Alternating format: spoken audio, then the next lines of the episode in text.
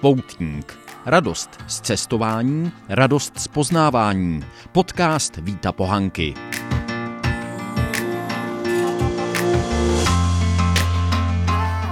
O Americe se Sašou Bondrou.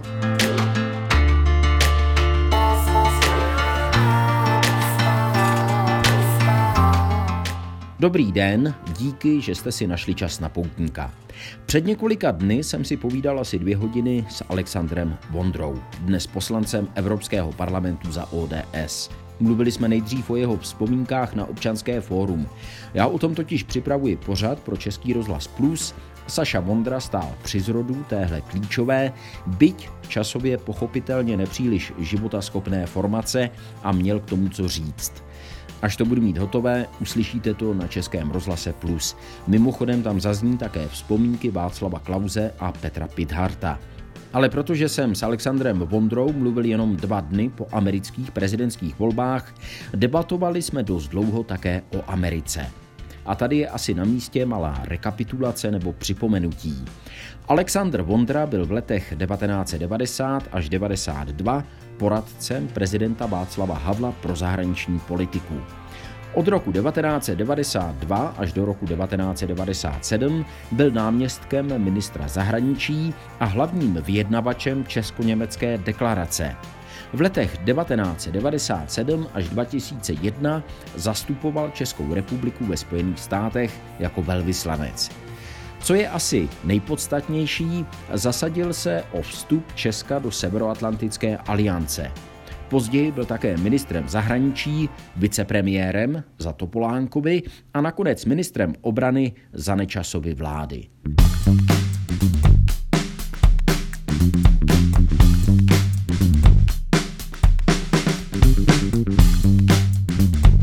Jsem s ním v Americe často mluvil, když jsem tam byl zpravodajem v letech 2008 až 2013 a troufnu si říct, že v Česku snad kromě bývalých velvyslanců Petra Koláře a Martina Palouše není nikdo jiný, kdo by washingtonskou politickou scénu znal lépe a hlouběji než právě Vondra. Jeho první reakce na americké volební výsledky byla následující. No, sekly se ty průzkumy velmi výrazně. Jo, to, to jako, a myslím si, že opravdu je to důvod k zamyšlení, že a proč to tak je a zkusit se to nějakým způsobem jako napravit. Ono to nebude totiž podle mě soudu jednoduchý. To je tím, jak se jako já si myslím, že tam celá řada lidí se prostě styděla přiznat k tomu, že budou volit Trumpa. Ale to už se říkalo i v tom roce 2016. No ale nic se na tom, jasně, ale totiž tohle to není jenom o práci těch agentur, že jo. Ta agentura, jak tohle to má korigovat, to prostě je, u těch, to je v těch lidech. A když pak jako vlastně ten veřejný diskurs maluje tohohle jednoho člověka jako úplného ďábla, jo, který vlastně je prezidentem jenom jako takových těch uh, vandráků a, a, a, a, a těch, těch špinavých, eh, jako bílejch, jako starých lidí a tak. Eh, no tak pak logicky jako univerzitní profesor jako má problémy přiznat, že bude volit Donalda Trumpa, protože jakmile by se tohle objevilo někde veřejně, tak ho prostě pokřižujou nebo vyhodí ze školy nebo tak. Jako, jo. Čili je to trošku jakoby dopad takový tý veřejný debaty a, a, a toho, jak se vytváří jakoby obraz o těch lidech, jo? že Trump tomu sám jako docela napomáhal, vlastně to je taková jiná věc. Jo? Ale nevím, no, co mi překvapilo, nic, jo, já jenom tak si jako říkám, vlastně se dneska docela rád, že žiju v zemi, kde aspoň v noci po těch volbách víme, kdo vyhrál, protože eh, jako čím víc je pak ta společnost rozdělená, čím víc jako eh, je v tom emocí, tak eh, pak jakokoliv nerozhodný výsledky, jakýkoliv prostě druhý kola bitev volebních eh, po tý, co ty voliči jako nějak rozhodnou, ale teď se vede ten boj o to, jak rozhodli, jak to interpretovat tak je samozřejmě podle mého soudu docela nebezpečná věc, jo, když tyhle ty situace budou se opakovat často a trvat dlouho, protože to samozřejmě může jako vážným způsobem delegitimizovat tu společenskou smlouvu, na níž je vlastně demokracie v té či oné zemi založena. Jo. A, a to, to vnímám jako hrozbu pak. I, I pro demokracii samotnou, pokud vlastně to destruuje tu společenskou smlouvu. Pokud to vlastně zničí jakoukoliv důvěru v té společnosti. Jako demokracie může fungovat, pokud je tu nějaká elementární důvěra v, v instituce, pokud eh, vlastně ta důvěra neexistuje. Já nemůžu věřit ani těm výzkumům veřejného mínění.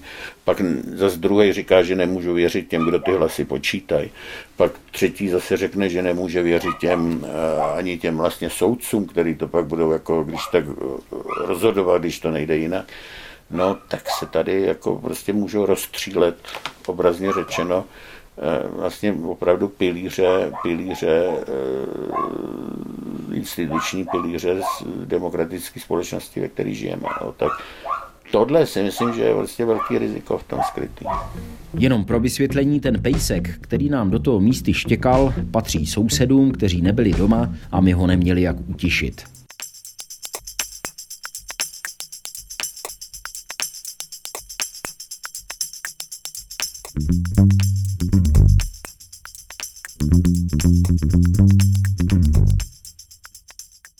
A pak mě zajímal také Newt Gingrich. Tenhle republikánský politik byl v době působení Saši Bondry ve Washingtonu předsedou sněmovny reprezentantů.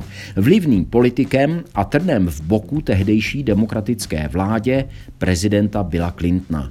Pak opakovaně a neúspěšně kandidoval, tedy Newt Gingrich, je občanským povoláním historik a akademik a v posledních letech se postavil za Donalda Trumpa a snažil se vysvětlovat, proč ho američané volí, v čem je Trumpův přínos americké demokracii. Potkal jste se někdy s Newtem Gingrichem? Mě tak napadlo. Jo, jo, jo, ale už dávno. To je, no, tak on, on tehdy pro nás byl důležitý 1994, že on vedl tu, tu eh, republikánskou revoluci eh, proti tomu prvnímu Clintonovu období a eh, pro nás to bylo důležité čistě z jednoho hlediska. Jo. Ten Clinton ze začátku na to rozšířovat vůbec nechtěl. Tam to měl plný levičáků, že jo, Charlie Kapchen a další mu dělali zahraniční politiku a ty vůbec rozšířovat nech to nechtěli, že jo. To bylo přímo tvrdě proti tomu. Ale Gingrich to tehdy dal do toho programu ty americké revoluce, že jo, nebo jak se to jmenovalo, už si to, tam bylo, myslím, slovo revoluce dokonce. Revoluce tam bylo, myslím, Ale bylo to spíš jako myšleno. jenom pro pořádek byl v té době uh, speakerem, neboli uh, byl šéfem sněmovny reprezentantů. Přesně. Ano, ano.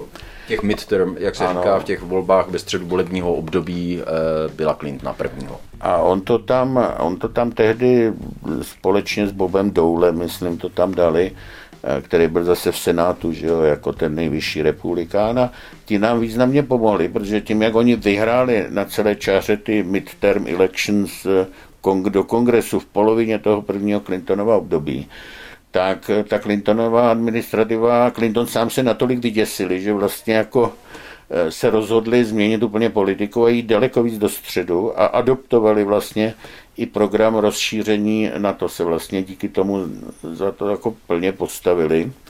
Eh, dokonce Clinton vyměnil jako ty, ty největší levičáky, vlastně poslal domů a, a eh, natáhnul vlastně do těch exekutivních po, po pozic eh, středový lidi, kteří tomu naopak fandili. Že jo, jako jo. Takže Eh, tady si na to vzpomínám, samozřejmě já jsem ho poslední roky neviděl, teď jsem si nedávno všimnul, když na stará kolena někde jako přišel s tou tezí, jakože proč bychom měli, jestli teda opravdu máme na to bránit Estonsko, nebo jakou zemi měl jednu z těch pobaltských zemí, tak jako by to na to vlastně takhle jako najednou eh, spochybnil v tom klíčovém závazku, tak jsem se tak pousmal, no hele, jako člověk, který má velkou zásluhu na tom, že se to rozšířilo, tak to dneska spochybňuje, no, tak e, nestoupíš dvakrát do téže řeky, no.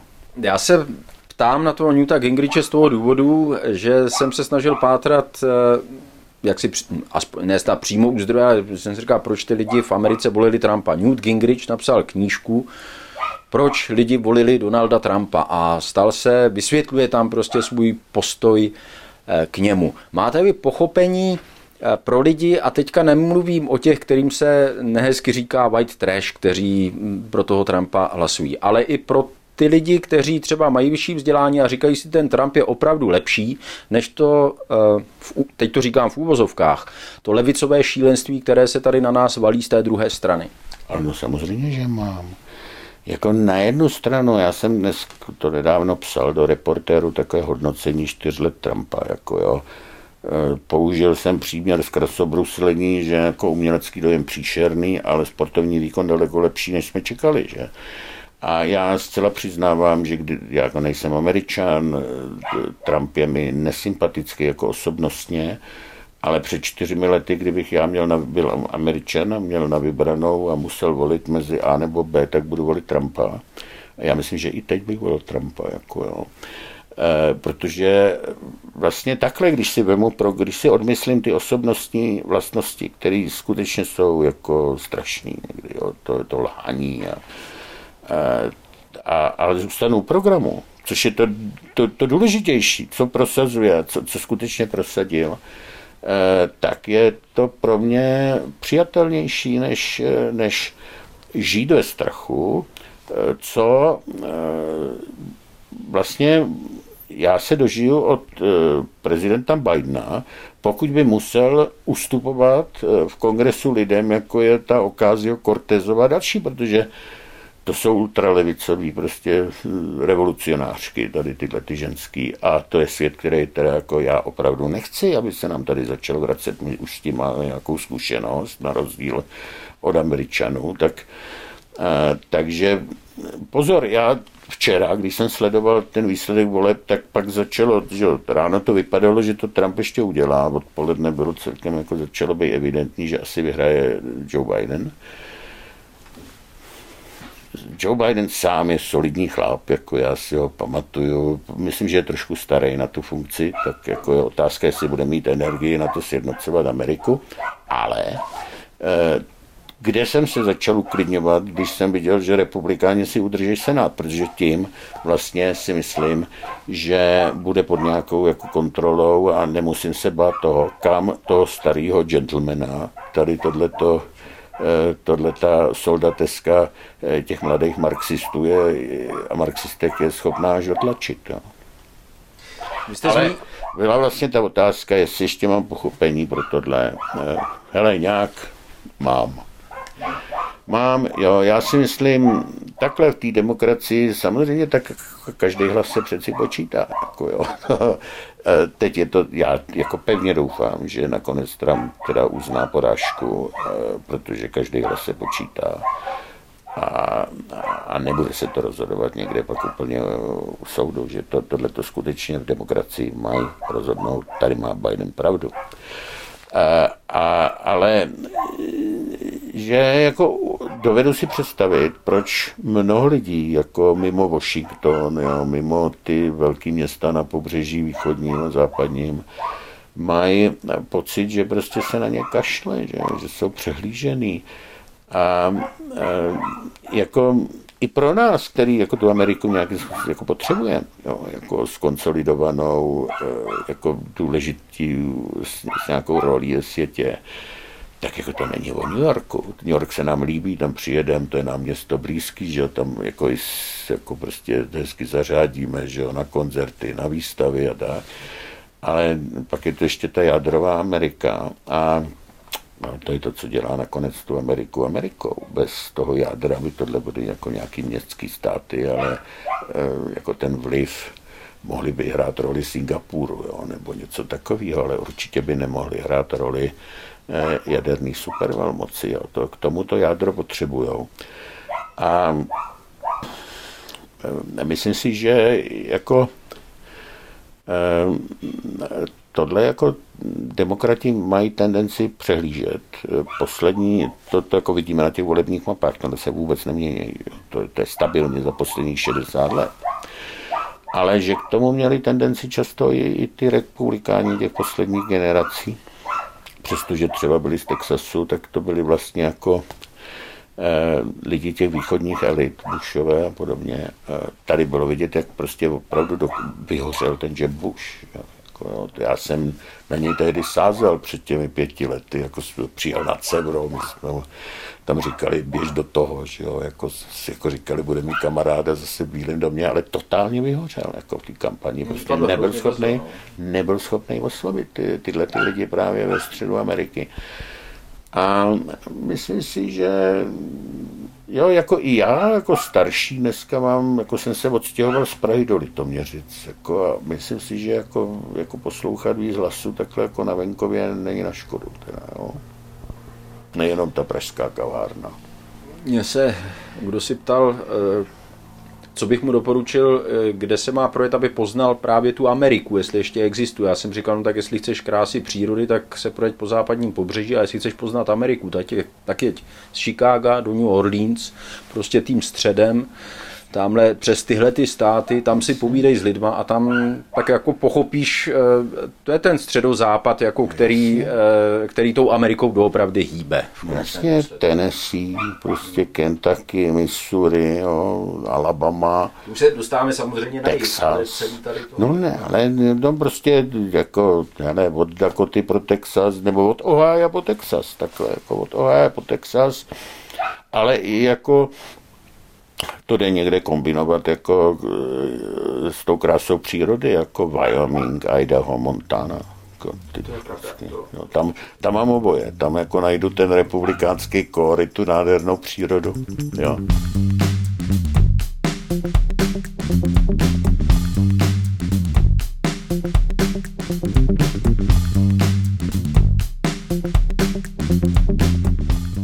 Jste byl naposled v Americe? Hele, docela dlouho ne. Já, já jsem jako nějak, hele, už je to trochu jiná Amerika, než já jsem měl vždycky o politiku, že, že každý rok musím se obět v Americe, to jsem tak jako pak nárazoval, každý rok musím být v Izraeli, abych jako se trošku nakopnul. Ne, ne, tak byl jsem tam asi, já nevím, co 4-5 let nebo tak, ale vlastně dlouho ne, dlouho ne. E, tak hele, jednak já už jsem starší, tak jako mě ty cestovatelské touhy jako celkem jako tolik už ne, neperou. E, musím mít nějaký opravdu důvod e, někam jet, když ne, tak jako já si teď spíš jako doplňuju to, co jsem nestačil díky tomu, že jsem makal prostě od rána do noci Eh, většinu svého života, takže dneska já, když někam jedu na vejlet, tak jedu jako do něj do Bavorska, do Rakouska nebo do Itálie, kde si prostě vizitíruju památky a naše kulturní kořeny. To mě jako zajímá daleko víc než, eh, než nějaká Amerika, teda jako z tohohle osobního hlediska. Eh, takže do Ameriky, kde já mám zcestovanou, takže to jako už nepotřebuju, tak bych jako jezdil tehdy, kdy si myslím, že tam můžu něco jako dokázat. Jo. A e, jako si myslím, že ty Češi tam teď jako ne, ne, neměli takové jako pozici, jako mývali kdysi, když jsem tam jezdíval, jo. že e, už neboxujem jako na, na v té vyšší váhový, spíš jako nakonec pod úrovní možná svou. Jo, tak to si jako veme, že Babiš se dostal do Bílého domu, když teda koupil pár těch helikopter, tak si to takhle jako zaplatil, ale toho Zemana vůbec, jo, jo. E, vlastně to není, co to bývalo. Tak já si na to dokonce vzpomínám osobně pracovně, takže jsem tam byl na té cestě se Špidlou v roce 2003, kdy tam byli tři ministři, jestli dobře počítám. Byl tam Cyril Svoboda jako minister zahraničí, byl tam Urban jako minister průmyslu a obchodu a ještě tam byl e, Kostelka, byl tenkrát ministrem obrany přijali špidlu se vší slávou v Bílém domě a to působilo jako, že jsme jedni z těch nejlepších spojenců v Iráku, což teda eh, tak úplně pravda fakticky nebyla, ale potom si myslím, že už nastal takový zlom a říkalo se, že snad i Graeber jako velvyslanec, eh, že vysvětlil Bushovi, že opravdu tým šéfem v Česku po tom, co odešel odchází, nebo odešel už v té době Václav Havel, takže opravdu tím faktickým šéfem je premiér, že tedy nedává už moc smysl s tím prezidentem se bavit. A myslím si, že bylo i cítit, když tam potom Václav Klaus a že jsem ho tam zažil jako zpravodaj hodněkrát, že docela těžce nesl, že se právě mu nedostalo toho přijetí v, Bílé, v Bílém domě, které tolikrát zažil Václav Havel a po něm svým způsobem možná trošku paradoxně i ten Špidla. Ono to není jenom o tom, jako jestli člověk dostane nějaký přijetí nebo tak, jo Je to o, já, já to řeknu takhle. Poslední vlastně návštěvy, který vlastně za něco, jako kdy se hrála vysoká hra, byla, co já si pamatuju, 2009 na jaře. Já jsem, to byl vlastně, se chýlili ke konci první čtvrtina našeho předsednictví. Já jsem byl na pár dnů v Americe opravdu vyjednávat. Jednak jsem, a to byl Obama, už administrativa jeho, že jo. A šlo o to, aby Eh, si nějakým způsobem dohrála ta protiraketová obrana. A eh, já jsem jako měl takovou jako rozehranou hru, že jako tehdy s Jardou Tvrdíkem, že jsme se o tom bavili, který dělal pro Paroubka, že když Obama přijede do Prahy a bude tam nějaká ta fotoop s Paroubkem, eh, takže by mohli nechat ten radar projít pro jakoby ex post pak eh, tu smlouvu vlastně o tom, jakože se řekne, že se to schválí a vstoupí to v platnost v momentě, kdy se potvrdí iránská hrozba. Jo. A s tímhle jsem odjížděl a dovoloval jsem vlastně tu Obamovou návštěvu tady u nás, jo, která to byla ta, oni byli dvě, že jo, tohle byla ta první, která byla jako v rámci summitu s Evropskou unii. Jo. To byl ten projev na Hračanech o e, nukleárním nebo o potřebě ustoupit od nukleární zbraní. Tam mluvil Obama. Ale byl to, byla to návštěva Prahy jako předsednické země, nebyla to tak, bilaterální tak, tak, návštěva. Tak. A ta druhá byla o rok později, s Medveděvem se podepisovalo. No. Ale tak to bylo tohle 2.9. Jo. A, a teď jsem to tam v Bílém domě s těma svými známými jsem to jako předjednával, že teda jako on bude mít tady projev na Hračenském náměstí, bude o tom odzbrojování, ale zároveň o té iránské hrozbě, jo.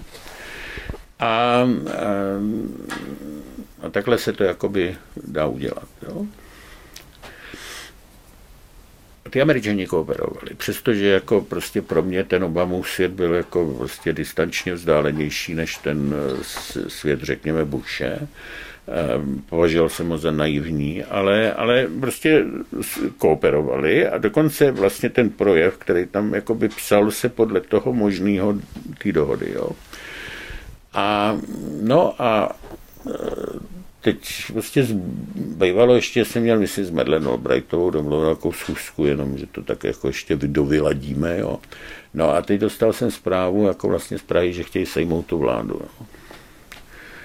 A, protože tam vystartoval, že jo, Paroubek tehdy s, s tím, že bude chtít hlasování o nedůvěře, čím vlastně tahle dohoda začala úplně padat. Jo. On místo jakoby upřednostnil tady prostě nějaký okamžitý domácí politický zájem. Pak do toho vstoupili ještě ty dizidenti v těch našich stranách, že jo, to já tam volám Šviplovi, že jo, z Odesky, který byl ten zbouřenec, že jo, s tlustým tehdy z Bílého domu přímo, hele, a to fakt chceš tu vládu jako položit tady, když vyjednáváme tohle. A říkám, je to jedno klidně. Jo. A tak já jsem jako prostě jsem sednul do letadla, jako prostě tyhle jednání skončily prostě tak, že jako jsme domluvení, ale nevíme, co se bude prostě v Praze dít. Druhý den. Sednul jsem do letadla, letěl jsem do Štrasburku z Washingtonu, kde jsem měl schůzku s Mirkem Topolánkem, že jo, premiérem, protože on měl mít projev v Evropském parlamentu, ten bilanční po roce, s tím, že přiletěl z Prahy, kde zrovna položili tu vládu tam se odehrálo to hlasování a on, on čímž jako bylo jasný, že prostě Obama přiletí prostě do země, kde ani není vláda pořád. Jo. Mírek Topolánek z toho padla prostě ta těžká deka, že jo, a začal se chovat uvolněně, takže tam měl nějaký, byl na nějakém ještě koncertě, než odletěl na ACDC, nebo co, nebo kdo má to Road to Hell, je to ACDC. Jo. Highway to Hell. Highway, Highway to hell. Já si na ten projev vzpomínám. Jo, jo. No. A potom Petr Kolář jako vyslanec říká, tak že... to odpálil, odpálil v tom Štrasburku v tom projevu, že Obamová eh, ekonomická politika je highway to hell. Jo. Což udělal radost určitě Angele Merkelový, protože to myslela taky, akorát to nemohla říct veřejně. Že jo. E, nicméně prostě jsem věděl, no tak to je průser, jo, protože to bylo asi ve Washingtonu tak jako to právě jsem no, zmiňoval toho Petra Koláře, že potom říkal, že mu snad kvůli tomu i volali z Bílého domu, že to musel vysvětlovat. No ne, volali i mě, jako do toho Štrasburku, když jako se tam probudili ráno, jo, tak to Polánek už byl zase pryč po projevu, že tam byl ten časový rozdíl, mluvil dopoledne. Eh, dostal se tím jako poprvé do, do na první stránku jako Herald Tribune a New York Times, jo, jako myslím, jestli si tehdy vzpomínám, no tak mě volali co blbnem, jo, jako, protože jako já tam domlouvám jako velký díl. A tady padá vláda v Praze, tady český premiér, který jemuž byla vyslovená nedůvěra, říká, že politika amerického prezidenta je cesta do pekel. A no, tak jsem se prostě přijel do Prahy pak zpátky a za chvíli prostě se konala ta návštěva, že jo, Obamova. A prostě celá ta, ta idea, že to jako přeci jenom nějak zvládneme, jako tak, aby byl potvrzený ten vztah těch dvou zemí, kdy ta menší prostě je v té vyšší váhové kategorii, eh, tak to bylo v troskách. Eh, Obama se setkal s evropskými lídrama, Moc ho to neinteresovalo, co jsem si jako vnímal tehdy. Eh, no a pak prošel si tady, řekl si svůj projev, eh, měl tam ty kulisy hračanský, tak tomu jako tak jako celkem vyhovovalo, to vypadalo dobře hollywoodsky. A eh, no a pak okolo něj běhalo prostě hejno českých politiků, který chtěli jenom fotku do blesku. No. A já jsem si v tu chvíli vlastně říkal, že to nemá cenu. Jo. To bylo pro mě zdrcující. Jo. Si člověk opravdu o něco snaží. A teď se to rozsype jak domeček z karet. Prostě, jo.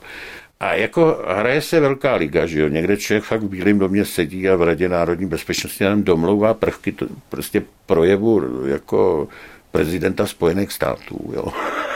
To by tam mělo zaznít a, a má na to a, jo, a, a, je to i na bázi něco za něco, jako by opravdu, jo, no a a pak prostě nic.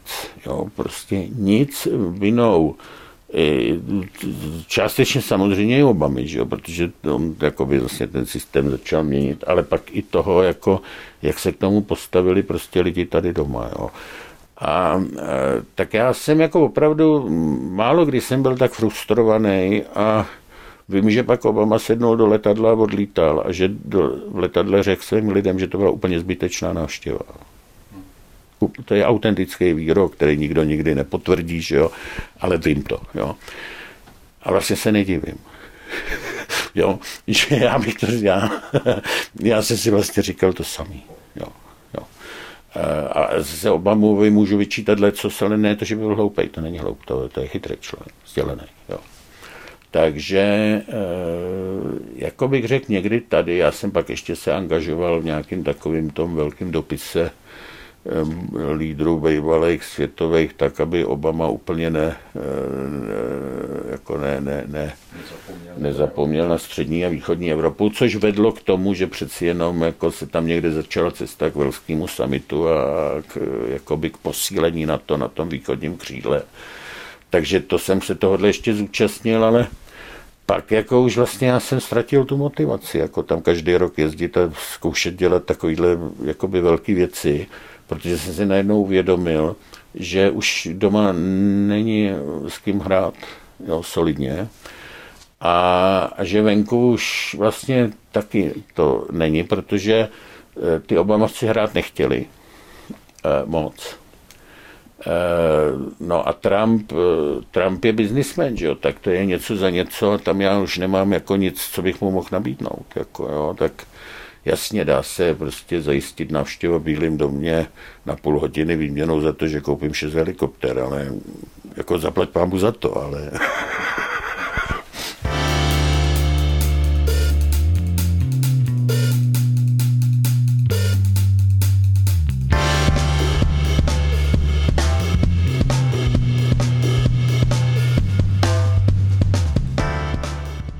Podrobněji jsem se zeptal na pád Topolánkovy vlády na jaře roku 2009. Pro připomenutí, Česko tenkrát předsedalo Evropské unii, sociální demokracie pod vedením Jiřího Paroubka vyvolala hlasování o důvěře vládě a tak trošku nečekaně ji také schodila. Eh, já se zeptám ještě na ten březen na pád vlády, který podle mých vzpomínek to bylo tak, že byste tam byl na té návštěvě. Vzpomínám si, že jste měl eh, přednášku na Johns Hopkins, mám ten dojím, tam nedaleko eh, toho, jak se to jmenuje, Dupont Circle. A to, to ještě jsme s váma mluvili jako novináři a ještě vláda nepadla. Ještě jste, jako eh, to vypadalo eh, dobře a pak jsme na vás čekali právě s Michalem Kubalem, a s Danem Manížem, myslím, že před restaurací, kde jste byl s Madlen Albrightovou na obědě, a jak jsme tam na vás čekali, tak už nám přišly SMSky, že padla vláda. Takhle si to tak nějak vybavuju, protože v Česku bylo odpoledne, to by mohlo sedět. A vy jste se to dozvěděl zrovna, když jste odcházel z toho oběda s Madlen Albrightovou a byl jste pochopitelně vám to nepřidalo na náladě, když to takhle řeknu, no, což to, to, to prostě jako... Ten moment, ten, to. či vy si pamatujete, jak jsi měl blbou náladu? Eh, eh, já to mám dokonce i nahraný a můžu vám poslat na to odkaz. Já jsem, protože to bylo před tím summitem, tak jako my jsme se byli připraveni ptát na to, co bude teda s summitem nebo tohle. Já jsem o tom mluvil, že jdu za medle někam, to už si nepamatuju, kde to bylo. To bylo v hospodě někde. To, a byli jste v restauraci někde tam u Constitution Avenue, Aha. prostě tam jako, no. nebylo to přímo na Pennsylvania, ale... Jo, ano, máte, už se mi to vybavuje, už se mi to vybavuje. Já jsem si na to vzpomněl a my jsme potom tam tak jako debatovali a to říkám nesnad jako novinářské hyeny, ale jako občani jsme si říkali, sakra, jestli jako samozřejmě ze strany sociální demokracie vyjadřovat nedůvěru vládě v době předsednictví Evropské unie, to teda není moc to, ale že jsme tak trošku i tu vinu dávali vám, že jste nebyli schopni si to pohlídat, nebo že jste byli takový, jako na nás jste působili sebejistě, že tady to se nestane a ono se vám to stalo. Tak ta vláda neměla garantovanou většinu že jo, od začátku. To prostě bylo její slabina ale že, jaký bylo jiné řešení. Tam byl, byl, bývalo by bylo řešení velká kolice a tu prostě, že jo, tak jestli si to vypamatujete, že jo, tak ten volební boj předtím 2006, že jo, kde to bylo, nebo No, v roce 2006 byly volby. Tak to, tam to bylo vlastně... No, tam byla provizorní prostě vláda. To byl opravdu Paroubek versus Topolánek, nebo Topolánek versus Paroubek bylo to stejně vyštengrovaný, že jo, jako tady prostě, já nevím, Trump versus Biden, úplně stejně, to jako zmítalo emocema, no tak pak jako, když to takhle dopadlo, jako že nikdo vlastně neměl tu většinu, no tak jako se ponořit do široké koalice, jako do toho manželství, že to vlastně to Polánek to s Paroukem zkusili, teď vlastně dali projekt té vlády, ale ty strany to schodily, že jo, protože ten běžný straník by nepřežil, jak by to vysvětlil, jako když se vrátí domů, že tak jako tady válčíte na život a na smrt a pak si lehnete do postele druhý den, jo. E, takže to jako vlastně bylo vyloučené, protože ty strany to odmítly. Já si pamatuju, Odeska to odmítla. Já jsem to státotvorně podpořil svým hlasem tam, ale musím říct, že jako se mi ulevilo, když to ty kolegové jako schodili ze stolu. Jo. Mimochodem se všem ulevilo i diplomatům v Černickém paláci, protože podstatou téhle dílu by bylo, že Paroubek se stal ministrem zahraničních věcí. Jo. A nikdo tam toho člověka nechtěl, jo. ani z těch diplomatů neutrální. To vím, jakou měli radost, když jsem jim to jako sdělil. Jo. A, e, ale e, Samozřejmě pak jakoby prosadit e, takový odvážný projekt jako podíl náš na protiraketové obraně, bylo neskonale těžší, než eh, kdyby to bylo v té široké koalici. Tam jako ano, možná by se to povedlo, protože eh, tam by to Paroubek vnímal úplně jinak. Že jo? No. A, ale hm, to už je dneska asi těžko bycha honit, eh, jestli se udělalo dost pro to nebo ne. Já nevím, jo, tak to jako taky udělal proto dost ministr zahraničních věcí, nebo ne, já taky bych se o tom uměl jakoby bavit, nedokážu to veřejně, ale, eh, nebo nechci to teď dělat jako veřejně, jo, ale jistě se dalo asi udělat víc, ale hm, z druhé strany, takhle, no, byla to taková zkouška, který ta země byla vystavená, jestli jako chce hrát tu trochu vyšší ligu, jo. A, a kdyby se takhle rozhodli ty politici, včetně Paroubka, jakože on měl momenty, kdy jako k tomu inklinoval, eh, tak si myslím, že se to hrát dalo, aniž by eh, ty účastníci nějak tady vnitropoliticky jako nebo stranicky na tom ztráceli. To nebyla věc, která by vnímala, jakoby lomcovala českou veřejností až tolik. Jo. Um, ale prostě to odmítli. Jo. Prostě mm, Češi odmítli hrát v té vyšší lice. Jo jako já jsem vnímal takovou debatu ve Slávii, jo, který se to docela dobře dařilo, že jo, asi dva roky, tak jako eh, jedna názorová škola byla, jestli jako eh, to zkoušet vždycky do té ligy mistrů, anebo ten eh, Honza Nezmar, který tam byl sportovní ředitel, realisticky konstatoval, že jako na to nemáme prostě, jako, jo, že pojďme hrát jako tak, aby jsme byli vždycky v té evropské lize. Jo. Na tu Champions League nemáme prachy. Prostě to nezvládneme. Jo. A kontra ten sen, jako tam vybudovat tým, který tam jako bude pravidelně hrát. Že jo, jo. Tak to je asi, jako já nevím, jestli je to podobná debata, ale tak jenom to jako by trošku jako připomíná, připomíná to, to rozhodnutí to českého to. politického Já zastoupení. jsem prostě tehdy jako ještě prostě jako jako eh, ovlivněn těmi 90. lety, eh, kdy jsme jako opravdu dokázali přesvědčit Američany k rozšíření NATO. Jo, Evropa to nechtěla, pozor. Francouzi tomu házeli klacky pod nohy, Němci se báli to dělat kvůli Rusákům, Britové se do toho moc nehnali, aby jsme na to neředili o další nový členy. Eh, to bylo rozhodnutí Američanů a Američany jsme k tomu přemluvili my, jako my, Češi, Poláci, Maďaři. Jo? A, a tak jako jsem si jako zřejmě jako říkal, že jsme schopní tohleto hrát ještě, ještě dál. Jo? A prostě jsem zjistil, že ne, že Češi to nechtějí. Jo? Pro mě tohle bylo obrovské zklamání. Eh, a taky pak jako důvod, no tak proč tam tak jako jezdit, jako no, každý rok, no, abych se tako vrátil k té původní otázce. No. jako člověk, jako já jsem rád, když jako, eh, když je člověk hráč a má to nějaké výsledky. Jo.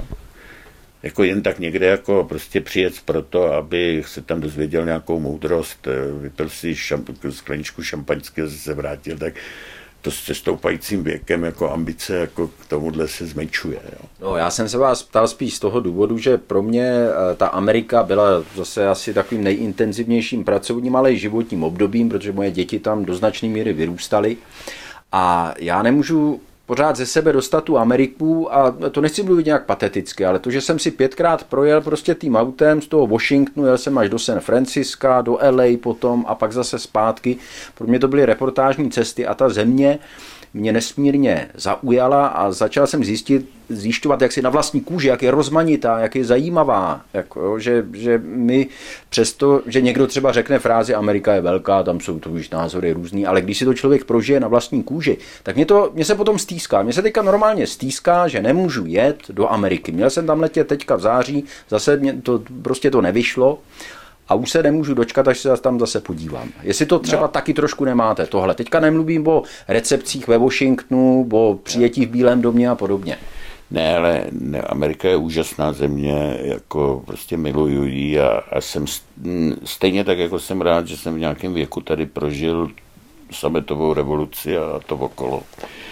Tak jsem nesmírně rád, že jsem ještě v nějakém produktivním věku, jako docela mladý člověk s malýma dětma, měl možnost čtyři a čtyři a půl roku prostě být, být žít ve Spojených státech mít možnost si jako vyprocestovat mít tu možnost eh, se tím nechat ještě nějakým způsobem ovlivnit. Jako já, mě to strašně moc dalo, naučilo.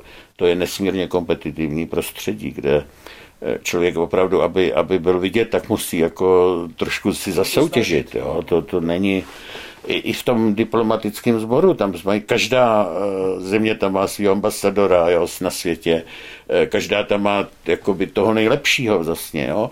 Eh, čili je to opravdu soutěž i, i tam, kde jinak máte svoje jistý, jako jo.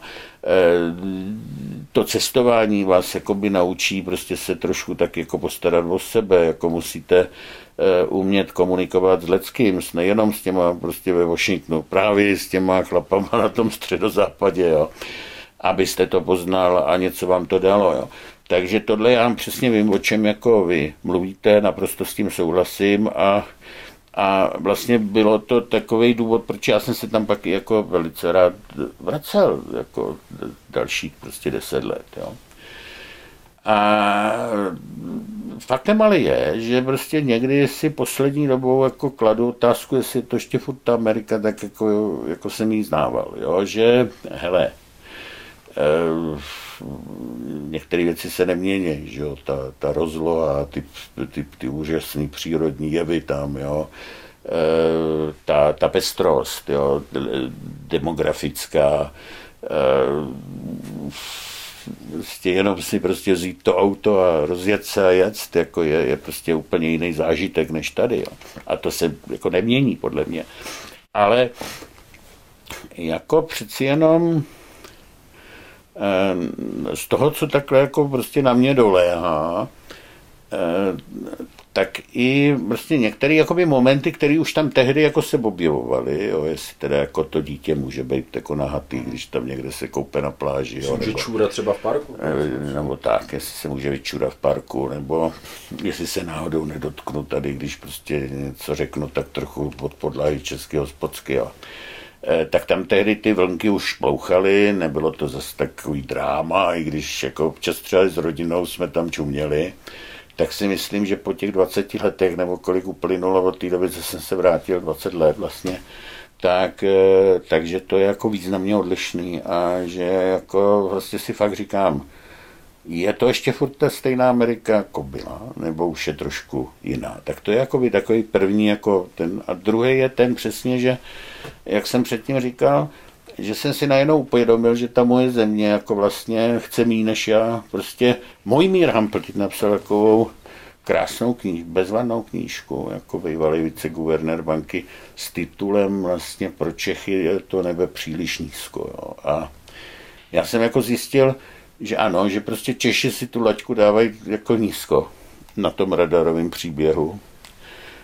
A že vlastně tím jako mi to trochu už přes, jako pak vás to teda nebaví, nemáte tu motivaci jako tam zkoušet něco jakoby dělat, když vlastně tady ty lidi nic moc nechtějí, jo. E, a teď nevím o normálních lidech, mluvíme o politicích, jo. A z druhé strany vlastně na jednou země, kde už vlastně i ta, to, to prostředí není tak kompetitivní, jak bylo, že vám tam jako z té svobody přeci jenom začínají trošku ukrazovat a vyžadovat pro vás něco, co jako eh, vy nechcete jakoby absolvovat. Jo?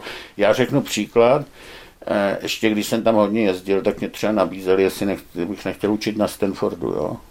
jako dobrá škola, že jo. Tak já se ptám, hele, můžu si tam někde zapálit, jako? Ne.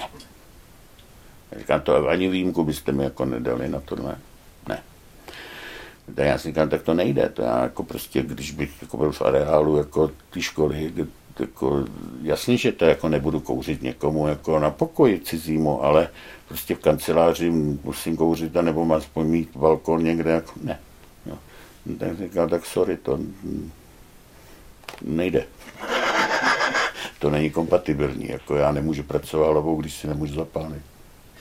Eh, já to nechci brát moc polopatisticky, ale právě když jsem se ptal na toho Trumpa, to, to není, že bych se točil v kruhu, jestli právě eh, ta popularita Trumpa a jeho zvolení v roce 2016 není reakcí na to, o čem mluvíte, o tom, že prostě velká část americké společnosti už se cítí být natolik omezená, o tom právě píše třeba i Newt Gingrich v té své knížce v obhajobě Donalda Trumpa. No, já doufám, že ano. Jo, já, protože to je dobrý, to je to, to pozitivní vysvětlení. Jo, to, to, to negativní, který prostě jako šíří vlastně ty elity, že to jsou nějaký rasisti, kteří chtějí mít rasistu v čele jako e, Bílého domu, tak to já jako neberu, protože si myslím, že taková Amerika není. Jo. E, ano, je to myslím o tom, že, že aspoň taky já to cítím, že prostě spousta těch lidí jako vlastně nevidí rádo, když jim jako začnou, ten stát je začne prostě poučovat o tom, co je jediný správný způsob života, začne jim prostě líst do soukromí kvůli tomu, začne jim prostě eh, eh, buď říkat, co mají, co mají prostě tvrdit, co, co mají jíst, co si mají myslet, jestli můžou nebo nemůžou kouřit a jo, jestli si můžou sladit nebo nesladit, jo, jestli mají jíst maso nebo ho nesmějí jíst, protože to jako je škodlivý, že jo. To, se, to všechno se dneska jakoby začínáme tady jako řešit, jo, tyhle ty věci. A, a, a, a tohle je podle mě brutální prostě útok e, na svobodu a jako já jsem tady jako před chvílí prones, že bych jako volil vlastně Trumpa, i když některak jako, ten člověk sám jako osobnost mi blízký není, jako jo, dokonce je mi někdy odporný, ale, ale vlastně zastává jako pozici jako životní nebo, nebo prosazuje svět, který prostě pro mě je jako blížší, než uh, ten svět, který je prostě sešněrovaný eh, pravidlama a, a, a regulacema, který jako nutí k něčemu, co prostě já nechci. Jo. A mm, myslím si, aspoň teda pevně doufám, že tohle je důvod, proč on má jako tu podporu, jakou má, že není zanedbatelná a podle mě i když on teď odejde, protože podle, jako, to všechno svědčí na tom, že, že prohraje, jestli prohrál, tak si myslím, že musí uznat porážku, že jako nejde tohle to tahat, jako, nejde nerespektovat jako výsledek. Jo. E, tak ale, že prostě budou další jeho následníci a já myslím si, že pro republikánskou stranu určitě tohle bude téma.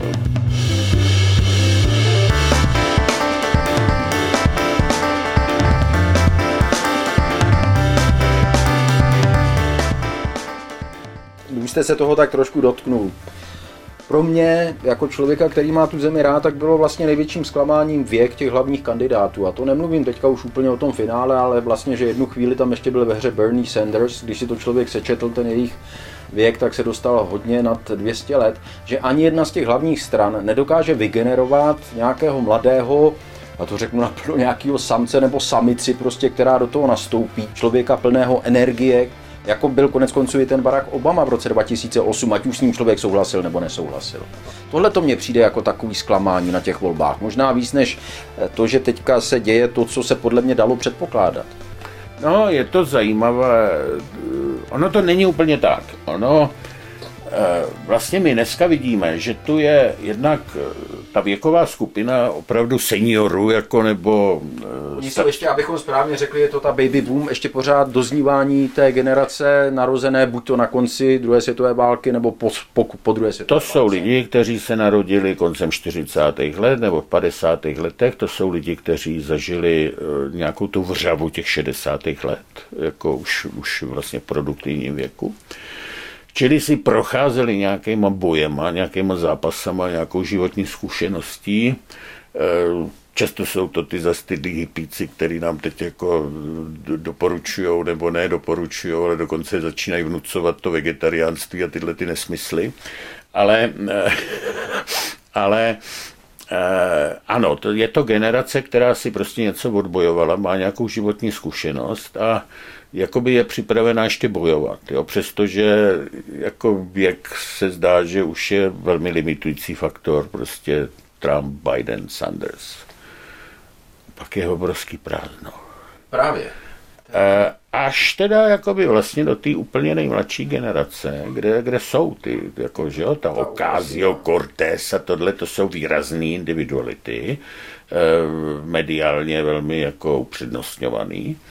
Eh, tam já už se těchhle se bojím teda, těchhle se bojím, ale jsou to teda lidi, kteří jako vlastně vyrůstají zase v nějakém období nejistoty, nějakých střetů, co vidíme dneska. Že jo? Čili zase si jakoby do toho přinášejí nějakou svoji vlastní životní zkušenost. A že ten fakt, že jakoby ta, eh, ta, ta kohorta mezi tím věková, vlastně to jsou lidi, kteří si procházeli Eh, tím životem, který aspoň teda na západě nakonec byl jako trošku jako cesta takový sjezd šusem po modrý, jako jo, nebo jak to říct, jo. Vlastně eh, generace, která těžila prostě z, tý, z těch eh, reform v Anglii, Tečerový, v Americe Regana, v Německu takový ty politiky stability, kterou nastolil Helmut Kohl, jo. Takže oni vlastně hele, všechno jako by měli zadarmo, furt ta životní úroveň stoupala, že jo, bohatství společnosti se rozšiřovalo. Oni měli všechno zadarmo, oni mohli jako cestovat, že jo, mohli si dovolit úplně všechno, jako by nemuseli o nic moc usilovat, byla tam samozřejmě pak generace takových těch prvních ajťáků, kteří jako udělali tu technologickou revoluci, ale taky zase jako vlastně šlo to tak jako by samo, že jo, ten konzument to pak všechno měl jako z tohohle zadarmo, že jo, ten internet a tak, nic se nemusí platit. Eh, no tak jako, jako kdyby možná tady byl ten efekt, že ty lidi tím, že nemuseli vůbec o nic moc jako zápasit, už ani ne o život nebo tak, proč vlastně tyhle generace, tyhle kohorty eh, jsou dneska takový jako nudný, nic jako nejsou, nejsou schopní vlastně ty lidi čelící dneska jako docela existenčním ohrožením nebo zdravotním krizi, nebo no, že je nejsou schopni oslovit a že pak dokonce si s nima začnou hrát jako ty starý pardálové z těch úplně režimů jako Xi Pink nebo, nebo Putin, jo. kde přeci jenom uh, uh, je to trošku jiná životní zkušenost, kterou oni si do toho přinesli, jo? zejména v té Azii. Jo? No, možná na tom něco je. E, teď jde jenom o to teda, co, jakoby to vření, který my vidíme, ty, řekněme od roku 2008, jako od té krize, že jo?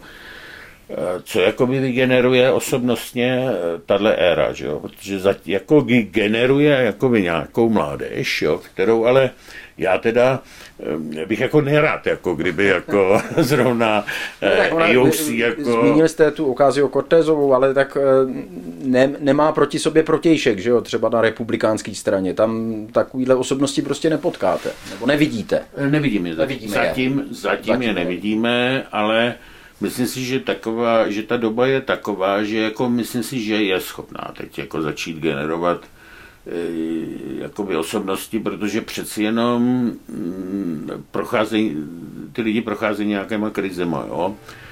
Eh, k čemu to ale povede, to, to já nevím, no, to, to uvidíme. To uvidíme.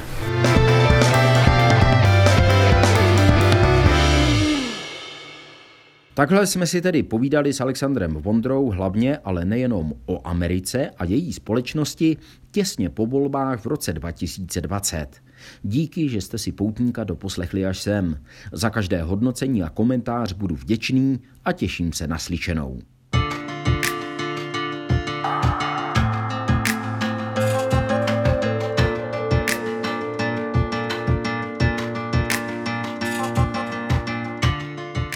Poutník. Radost z cestování, radost z poznávání. Podcast Víta Pohanky.